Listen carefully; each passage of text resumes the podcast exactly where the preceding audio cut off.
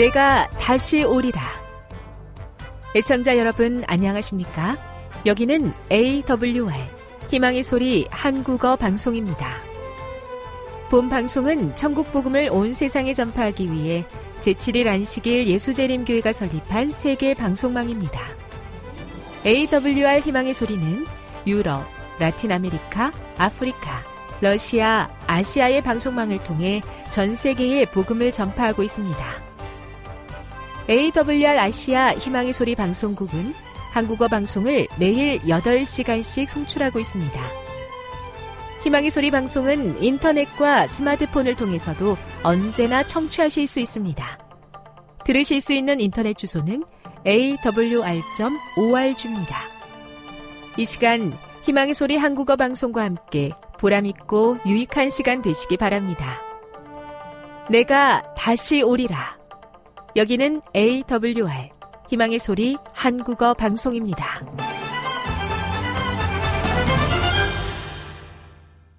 주파수 안내입니다.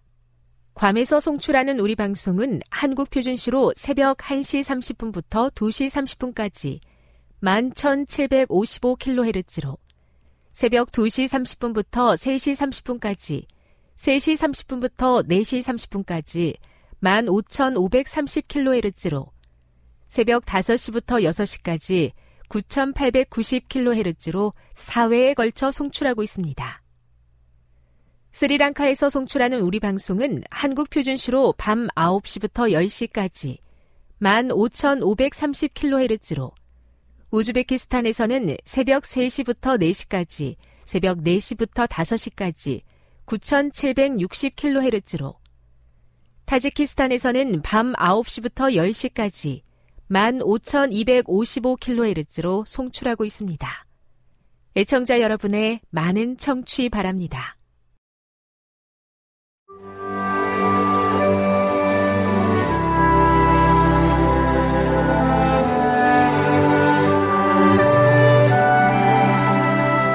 읽어주는 교과 제12과 에스더와 모르드게 12월 23일 안식일의 일몰 시간은 오후 5시 18분입니다. 기억절입니다. 내가 또 너를 이방의 빛으로 삼아 나의 구원을 베풀어서 땅 끝까지 이르게 하리라. 이사야 49장 6절. 성경에서 타문화 사역에 대한 가장 고무적인 이야기는 에스더서에 기록되어 있다. 수천 년 동안 이 책에 대해 많은 글이 쓰여졌으며 오늘날까지도 많은 유대인들은 에스더 9장 26에서 31절에 근거하여 불임절을 지킨다. 에스더와 그녀의 사촌 모르드게는 페르시아 제국의 수도 수사에 살던 유대인이었다. 어떤 이유인지 알 수 없지만 유다로 귀환한 유대인들과 달리 그들은 다른 유대인들과 함께 포로로 잡혀온 땅에 남아 있었다. 그리고 일련의 섭리를 통해 에스더는 왕후가 되었다. 왕이 모든 여자보다 에스더를 더 사랑하므로 그가 모든 처녀보다 왕 앞에 더 큰 은총을 얻은지라. 왕이 그의 머리에 관을 씌우고 와스디를 대신하여 왕으로 삼았다. 마지못해 맡은 자리였는지 모르지만 에스더가 성경 역사에서 중요한 역할을 할 수 있었던 것은 바로 이 자리 때문이었다. 이 이야기는 이방의 환경에서도 하나님의 백성이 어떻게 진리를 위해 증거할 수 있는지를 독특한 방식으로 보여준다. 학습 목표입니다. 깨닫기. 이방 문화 속에서도 신실한 백성을 통해 하나님은 구원의 기별을 전하신다. 느끼기. 이방 문화 속에서 어려움이 있지만 기도와 하나님의 능력으로 승리할 수 있다. 행하기. 어려운 환경에도 변함없이 충실한 믿음을 통해 하나님의 역사를 세상에 증거한다. 다음의 내용을 안교 소그룹 시간에 함께 토의해 보십시오. 1. 어쩔 수 없이 어떤 직분이나 자리를 맡아야 했던 적이 있습니까? 2. 사람의 신실함과 그 환경은 어떤 관계를 가지고 영향을 미칩니까? 3. 민족을 밝히지 말라는 모르드게의 당부는 그 상황이 어떤 것을 말해줍니까? 4. 민족을 밝히지 말라고 하던 모르드게가 자기 민족을 밝힌 이유는 무엇입니까? 5. 이방 땅에서 위기 앞에 에스더가 대응한 방법의 중심에는 무엇이 있었습니까? 6. 에스더서에 하나님의 이름이 나타나지 않는 것은 우리에게 무엇을 시사합니까? 7. 에스더가 받았던 질문은 오늘 우리에게 어떤 의미를 가지고 있습니까? 결론입니다. 하나님의 백성은 어떤 환경에서도 변함없이 충실하다. 이방 문화 가운데 하나님의 백성으로 사는 것은 지혜가 필요하며 믿음을 적극적으로 드러내지 않아야 할 때도 있다. 이방 문화 속에서 어려움을 경험할 수 있지만 기도와 하나님의 능력으로 극복할 수 있다. 위기 중에서도 신실한 종의 믿음을 통해 보여주시는 하나님의 역사는 그들에게 증거가 되며 그 증거를 통해 하나님은 이방 문화 가운데 있는 사람들에게 기별을 전하신다.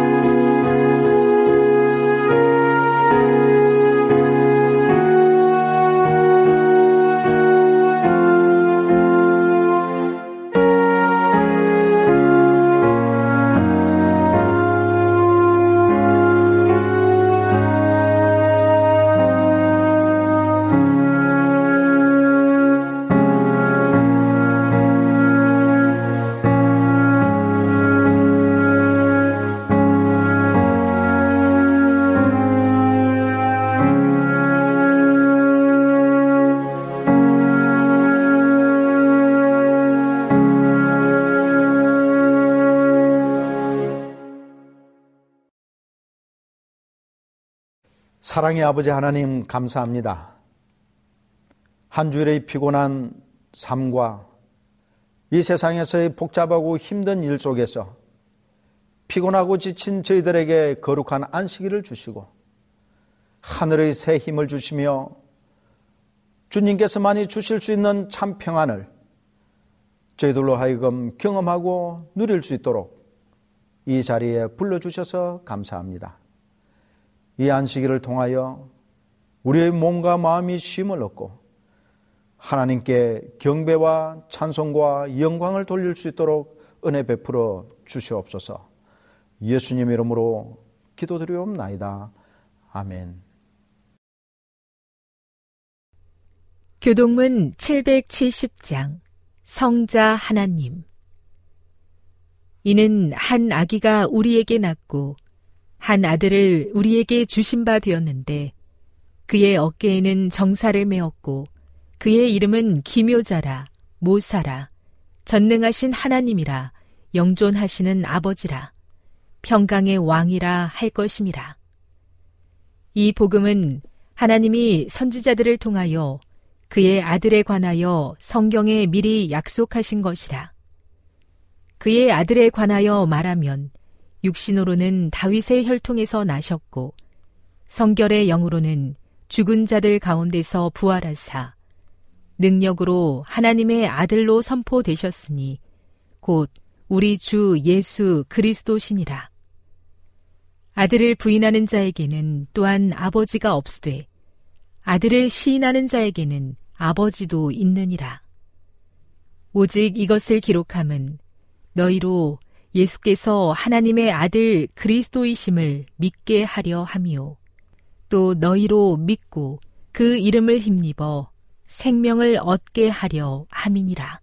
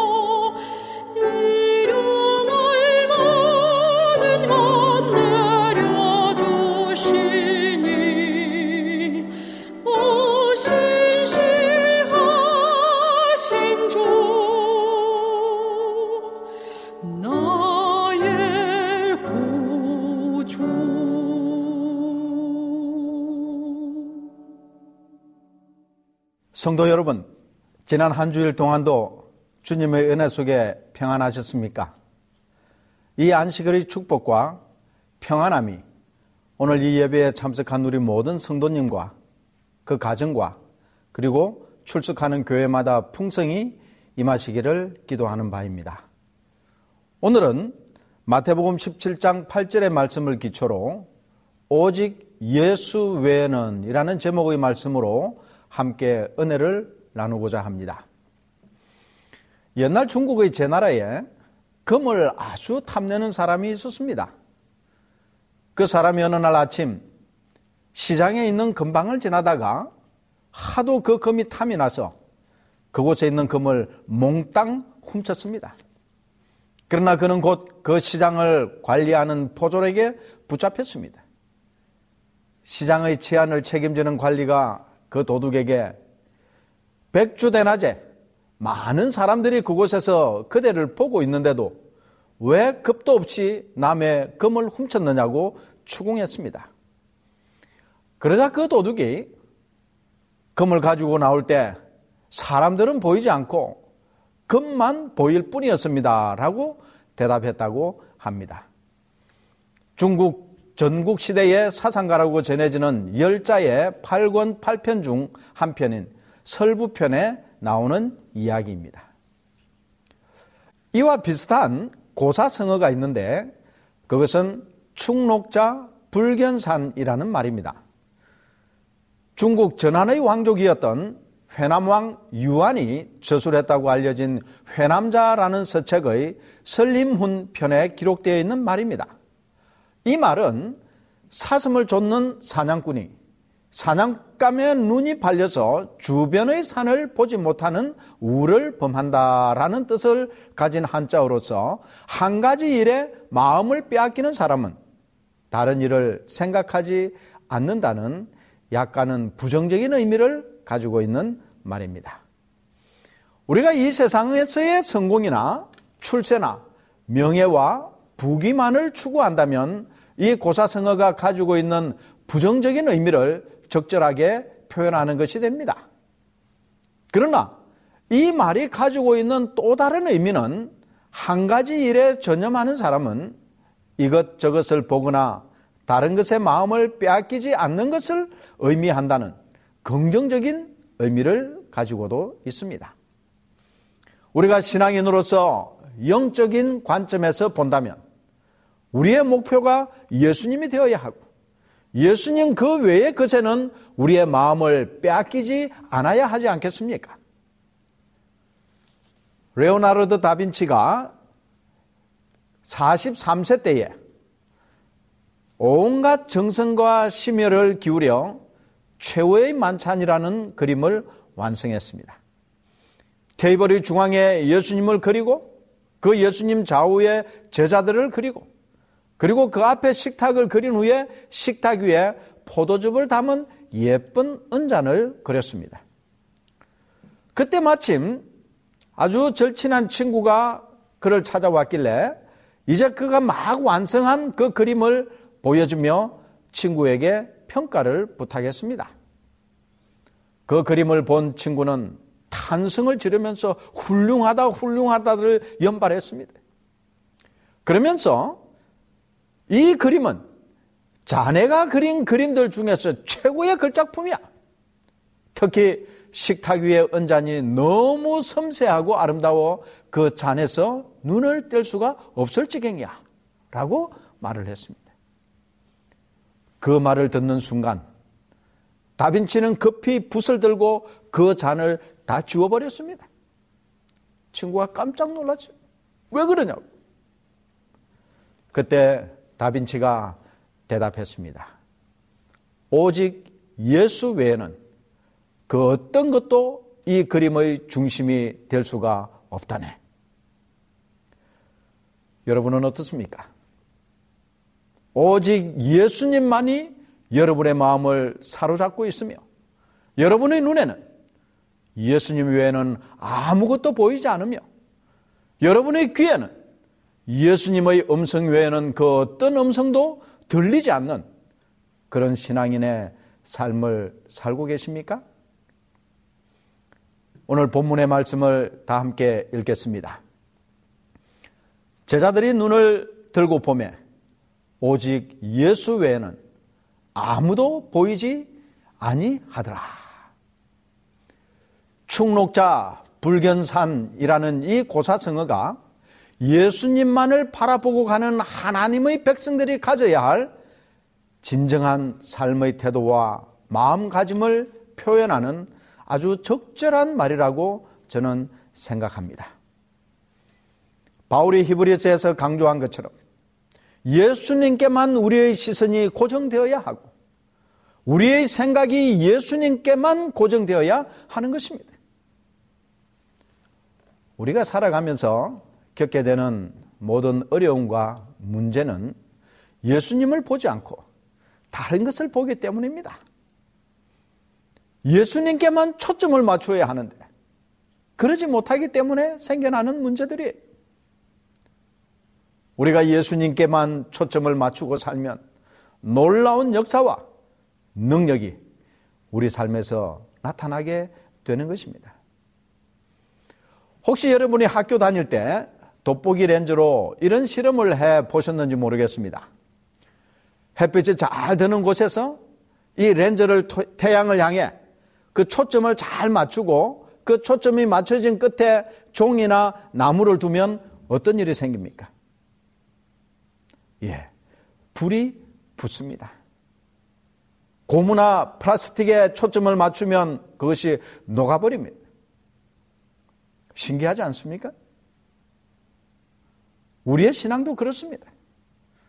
예수님을 믿습니다. 라고 말만 하고 우리의 생각과 마음을 예수님께 초점을 맞추지 않으면 어떤 역사도 일어나지 않습니다. 어떤 문제도 해결되지 않아요. 오늘 본문의 말씀은 예수님께서 세 제자 베드로와 요한과 야고보만을 데리고 변화산에 갔을 때의 사건을 기록한 것입니다. 그곳에서 예수님께서 신성의 옷을 입으신 하나님의 모습으로 변형되시고 모세와 엘리야와 함께 이야기를 나누는 모습을 이 제자들이 보고 너무 흥분했습니다. 그리고 그때 하늘에서부터 들려오는 하나님의 음성을 듣고 두려워 얼굴을 땅에 대고 엎드릴 수밖에 없었습니다. 그렇게 한참을 엎드려 있을 때 예수님께서 오셔서 그들을 이렇게 이렇게 세우셨습니다. 그때 모세도 엘리야도 사라지고 오직 예수님만 계신 광경을 기록한 내용입니다. 베드로를 비롯한 세 제자는 그들의 눈 앞에서 그동안 육체 속에 갇혀 있던 예수님의 신성의 모습을 보게 되었을 때 그 영광에 압도되어 어찌할 바를 몰랐습니다. 더구나 이스라엘 역사 속에서 어쩌면 가장 위대한 지도자요 선지자였던 모세와 엘리야를 보게 되었으니 그 흥분과 설렘은 얼마나 컸을는지 이해가 됩니다. 일반적으로 우리가 세상에서 성공하고 유명한 사람을 만난다는 것이 얼마나 기분 좋은 일인지 모릅니다. 그리고 그런 사람들을 만나기 위해 애쓰는 평범한 사람들도 많이 있어요.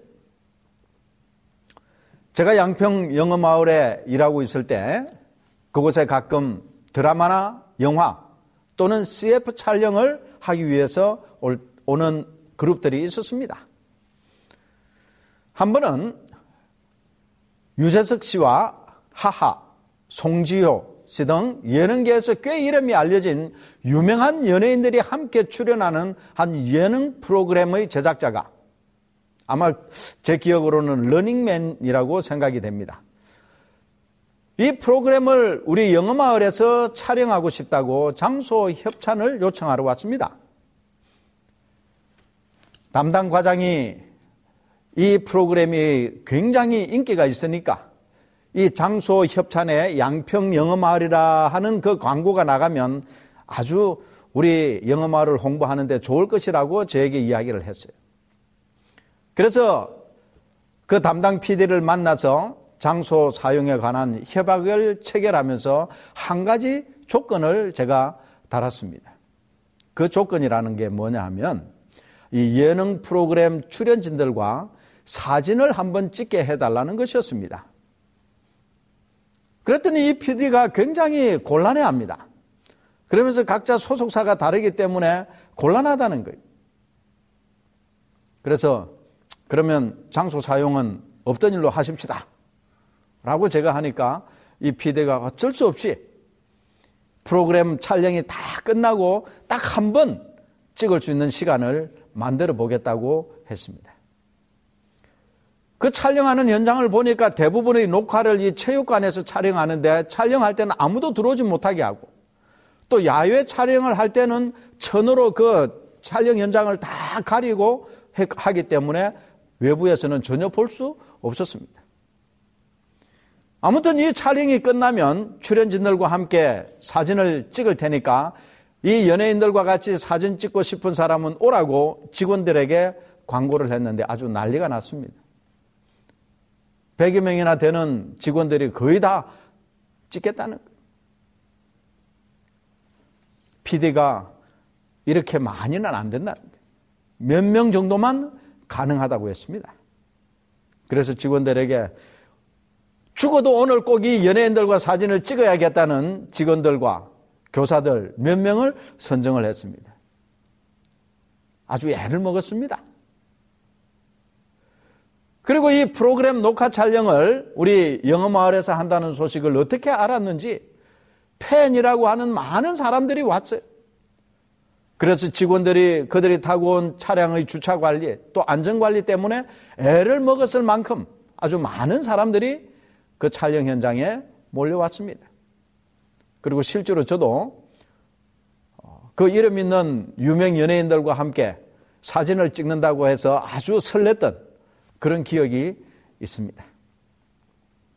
그런데 예수님의 세 제자는 그 연예인들보다 훨씬 유명하고 전설적인 모세와 엘리야를 바로 눈앞에서 보았으니 아마 정신이 없었을 것입니다. 그리고 그들은 예수님께 주여 우리가 여기 있는 것이 좋사오니 만일 주께서 원하시면 내가 여기서 초막 셋을 짓되 하나는 주님을 위하여 하나는 모세를 위하여, 하나는 엘리야를 위하여 하리이다라고 말했습니다. 얼마나 그들과 함께 있고 싶었으면 그런 말을 했을까요? 그런데 이 구절에 대해 누가복음에서는 한마디를 더 추가하고 있는데 그것이 참 재미있는 표현입니다. 똑같이 초막 세 개를 짓겠다는 베드로의 말을 적고 난 뒤에 이 누가는 추가하기를 자기가 하는 말을 자기도 알지 못하더라. 라고 기록했습니다. 아마도 의사였던 이 누가는 베드로와 그 제자들이 그런 말을 한 것은 아마도 너무 흥분되어 실성한 상태에서 한 말이라고 생각하지 않았나 하는 생각이 들어요. 즉, 신체는 깨어 있으나 정신은 행동을 지각하지 못하는 그런 상태에서 한 말이라는 의미예요. 또 한편으로는 사람이 너무 충격적인 장면을 보면 횡설수설하는 경우도 있는데 아마도 베드로가 이 엄청난 현장에서 무슨 말을 하는지도 모르고 했던 말일, 수, 말일 수도 있다고 이 누가는 생각했는지도 모르겠어요.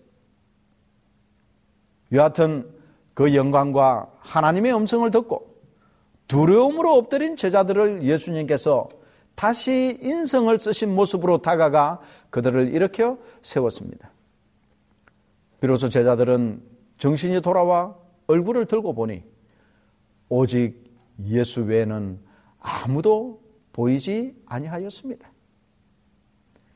예수 외에는 보이지 않는 긍정적인 의미에서의 충록자 불견산의 신앙이 오늘을 살아가는 우리의 참모습이 되어야 하지 않겠습니까? 사슴을 쫓는 자는 주변의 산의 풍경은 보지 않고 오직 사슴만을 보고 추격하는 것처럼 예수님을 믿고 따르는 우리 교우님들의 눈과 마음과 생각에 예수님 외에는 이 세상의 그 어떤 것도 그 누구도 보이지 않는 진실된 참 신앙을 소유하기를 기도하는 바입니다. 오직 예수 외에는 아무도 보이지 아니하더라. 오직 예수 외에는 아무도 보이지 아니하더라.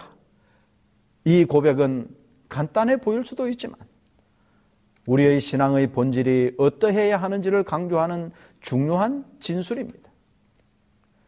사실 우리의 시선을 빼앗고 우리의 생각과 마음을 다른 곳으로 돌리게 하는 일들이 우리 주변에 얼마나 많이 있습니까? 저도 이 말씀을 준비하면서 정말 오직 예수 외에는 보이지 않는 그런 신앙을 했는가 하고 자문해 보니 정말 송구스럽고 고개를 들 수 없었습니다. 물론 우리가 24시간 동안 예수님만을 보고 생각하며 살 수는 없습니다. 만약에 그러면 불 위에 올려놓은 음식은 다 태우게 될 것이고 혹시 운전을 하다가 운전을 하는 분은 아주 큰 사고를 낼 수도 있습니다. 여러분 예수님만을 바라보라는 이 말은 우리 삶의 본질, 우리 신앙의 본질, 예배의 본질이 무엇인지 어떠해야 하는지를 강조하는 것입니다. 우리의 궁극적인 관심과 삶의 우선순위에 예수님이 있느냐 없느냐 하는 것이 예전에 이 법관과 대법관을 거쳐 국무총리까지 지낸 분의 인터뷰가 어느 기독교 잡지에 실렸습니다. 그분은 상가 2층에 있는 아주 작은 교회에 출석하고 계셨는데 줄곧 그 교회를 출석하며 총리직을 마친 다음에도 그 작은 교회에 다시 돌아가서 구역장을 맡아 구역원들을 돌보고 예배도 인도하고 있었습니다. 이 기자가 그를 찾아가 여러 이야기를 나누다가 계속해서 이 조그마한 상가교회를 다니고 있는 이유를 물었습니다. 일반적으로 사람들은 자신의 사회적 수준에 맞춰 사람도 사귀고 교회도 찾고 특별히 이 정치하는 사람은 사람들이 많이 모이는 대형 교회나 목회자로 유명하고 영향력이 있는 교회를 선호하는데 이분은 다른 정치인들과 사뭇 다른 행보를 보이고 있었기 때문에 이 기자가 특별히 관심을 갖고 이런 질문을 한 것입니다. 이 기자의 질문에 그분은 마치 선문선답처럼 짧게 대답했습니다. 나는 예수님만 보고 교회 다닙니다. 신앙생활과 믿음의 본질이 교회의 겉모습이나 시설, 성도의 수와 교회의 규모, 목회자, 의 인도, 인지도나 영향력이 아니라 예수님이라는 것은 지극히 상식적이고 당연한 것입니다. 그러나 현실은 그 반대인 경우가 많이 있습니다. 어떤 사람이 교회를 떠나면서 그 교회가 자기 수준에 맞지 않아서 다른 교회로 간다는 사람이 있었습니다. 교회가 너무 작고 초라해서 좀 격이 있는 사람들을 데리고 오지 못한다고 말하는 교인들도 있습니다. 참 이상한 말이지 않습니까? 오직 예수 외에는 보이지 아니하더라는 이 짧은 문장 속에서 다시 한번 우리 신앙의 본질에 대해서 어떻게 신앙생활을 해야 하는지에 대한 답이 있습니다. 우리의 생각과 마음을 다시 세워야 합니다. 참 신앙, 참 믿음, 참 예배는 예수 그리스도만을 바라보는 것이고 예수 그리스도께만 집중하는 것입니다. 예수님만이 본질이고 핵심이며 그 위에 것은 다 들러리에 지나지 않습니다. 베드로를 비롯한 변화산의 현장에 있었던 세 제자들에게 이 경험은 결코 잊혀질 수 없는 강력하고 생생한 경험이었습니다. 예수님께서는 세 제자에게 이 사실을 예수님의 부활 전에는 어느 누구에도 절대로 말하지 말라고 말씀하셨습니다. 나중에 베드로는 베드로 후서에서 이 변화사 사건을 이렇게 언급했습니다. 우리 주 예수 그리스도의 능력과 강림하심을 너희에게 알게 하신 것이 교묘히 만든 이야기를 따른 것이 아니요 우리는 그의 크신 위엄을 친히 본 자라. 지극히 큰 영광 중에서 이러한 소리가 그에게 나기를 이는 내 사랑하는 아들이요 내 기뻐하는 자라 하실 때에 그가 하나님 아버지께 존귀와 영광을 받으셨느니라. 이 소리는 우리가 그와 함께 거룩한 산에 있을 때에 하늘로부터 난 것을 들은 것이라. 베드로처럼 사도 바울도 오직 예수 외에는 보이지 아니하는 그런 경험을 했습니다. 담에색으로 가는 길에서 예수님을 만나기 전에는 그는 오직 성공, 오직 명예, 오직 부귀 영화를 목표로 삼았습니다. 그러나 예수님을 만나고 나서 이 사도 바울은 십자가에 못 박히신 그리스도만을 전파하겠다고 선언했습니다. 리더십 이론에 있어서 아주 탁월한 짐 콜린스는 그의 유명한 책 좋은 기업을 넘어 위대한 기업으로라는 책에서 유망한 회사가 그냥 좋은 회사에 머물지 않고 위대한 인류 기업이 될 수 있는 방법을 언급하면서 고슴도치 컨셉을 소개했습니다. 이 책에 있는 고슴도치 컨셉이라는 것은 본래 이 여우와 고슴도치의 우화에서부터 비롯됩니다. 여우는 아주 영리해서 여러 가지 재주가 있는데 이 고슴도치를 사냥하기 위해서 숨어서 기회를 엿보기도 하고 맹 추격해 보기도 하고 죽은 척 하는 등등 온갖 재주를 다 버려도 부려도 항상 고슴도치의 바늘에 코끝을 찔려 골탕만 먹고 실패하고 맙니다. 반면에 이 고슴도치는 여우처럼 영리하지 않고 재주도 없지만은 한 가지 아주 크고 중요한 것을 알고 있는데 그것은 위험이 닥칠 때 몸을 웅크려야 한다는 것입니다. 그러면 어떤 공격자로부터도 자신을 보호할 수 있다는 사실을 알고 있는 것입니다. 짐 콜린스는 이 고슴도치 컨셉을 경영에 접목시켜 중요한 핵심 목표에 역량을 집중하는 것, 그 기업이 이것저것 여러 가지 사업에 자본과 인류, 인력을 분산시키는 기업보다 성공을 거둘 확률이 훨씬 높다고 주장하였습니다. 또한 이 좋은 기업에서 위대한 기업으로 성장해가는 기업의 공통점은 가장 중요한 한 가지 핵심 가치에 모든 역량을 집중하는 단순성에 있다고 주장했습니다. 여러분 세상은 참 복잡하죠. 그런데 이 세상은 갈수록 더 복잡해져 갈 것이고 그로 인해서 미래에 대한 예측은 더더욱 어려워지고 힘들고 불가능해지게 될 것입니다. 그 결과 사람들은 더 많은 불안과 혼돈과 염려 가운데서 어찌할 바를 모르게 됩니다. 이러한 극심한 불안과 혼돈과 두려움에서 벗어날 수 있는 방법이 없을까요? 있습니다. 분명히 답이 있습니다.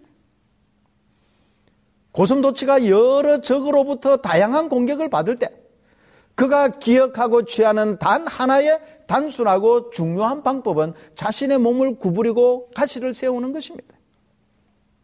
그러면 항상 안전하고 어떤 공격도 물리칠 수 있는 것입니다. 오직 예수 외에는 아무도 보이지 아니하더라. 이것이 불확실한 미래에 대한 불안, 두려움, 예측할 수 없는 많은 문제와 위험에서 우리의 신앙을 안전하게 지키고 방어할 수 있는 유일한 방법입니다. 베드로를 비롯한 예수님의 제자들과 역사를 통해 위대한 그리스도인들이 세상으로부터의 공격, 사단으로부터의 공격, 그리고 자신의 죄된 본성으로부터의 유혹을 능히 물리치고 승리하고 구원을 보장받은 것은 바로 예수 외에는 아무도 바라보지 않았기 때문이었습니다. 예수 외에는 아무것도 보지 않았기 때문입니다. 오늘 여러분의 삶에서 믿음의 기적을 경험하기를 원하십니까? 하나님의 살아계심과 역사하심을 경험하시기를 원하십니까? 여러분의 기도가 응답받기를 바라고 소원하고 계십니까? 그러면 오직 오직 예수 외에는 아무도 보이지 않는 삶을 살기로 결심하고 여러분의 삶 속에서 실천하게 되시기를 간절히 바라는 바입니다. 이것만이 사단의 시험과 유혹으로부터 우리를 안전하게 지키는 유일한 방법임을 기억하게 되시기를 바랍니다. 오직 예수님만의 삶, 오직 예수 외에는 아무것도 보이지 않는 그런 삶을 통해 하나님의 넘치는 축복을 경험하는 여러분과 제가 되기를 간절히 기도하는 바입니다. 다 같이 기도하시겠습니다. 사랑과 자비가 많으신 우리의 아버지 하나님. 하나님께서 이 세상에 관심을 가지고 볼 수 있는 것이 많이 있지만은 그 많은 것을 버려두고 오직 이 소자에게 각각의 그리스도인들만을 눈여겨보시고 그만을 봐주시니 은혜를 감사합니다. 아버지 하나님, 우리 또한 이 세상에 우리의 시선과 생각을 붙잡는 것이 많이 있지만 그 모든 것을 버려두고 오직 예수 외에는 아무것 아무도 보지 아니하는 그런 참 신앙의 삶을 살 수 있도록 축복해 주시옵소서. 우리의 마음을 붙드시고 우리의 귀를 여시고 우리의 눈을 열어 주셔서 우리 앞에 계시는 예수님만을 바라보고 그분만을 순종하며 따라가는 믿음의 삶을 살게 축복해 주시옵소서. 예수님 거룩하신 이름으로 감사하며 간절히 기도드리옵나이다. 아멘.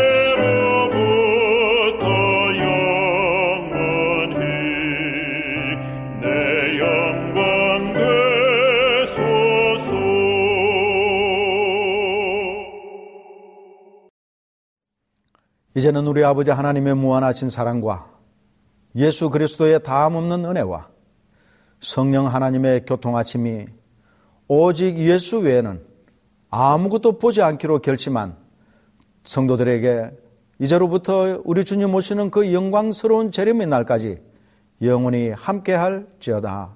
아멘.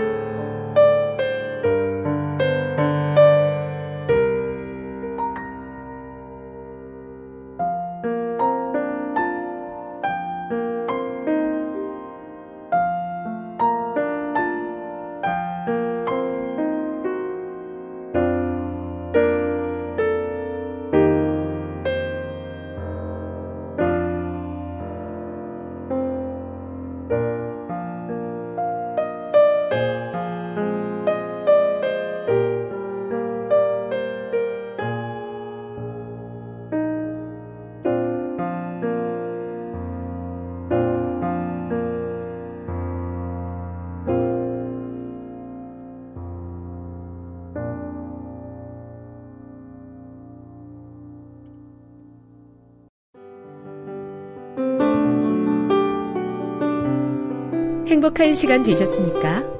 지금까지 여러분께서는 AWR 희망의 소리 한국어 방송을 청취하셨습니다. 방송을 청취하시고 문의를 원하시는 분은 우편번호 02461 대한민국 서울시 동대문구 이문로 1길 11 희망의 소리 방송부 앞으로 편지나 엽서를 보내주시거나 지역번호 02-3299-5296에서 8번으로 전화 주시기 바랍니다. 지금까지 함께 해주신 애청자 여러분들께 감사드립니다. 애청자 여러분, 다음 이 시간까지 하나님 안에서 늘 평안하십시오. 감사합니다. 내가 다시 오리라. 여기는 AWR, 희망의 소리 한국어 방송입니다.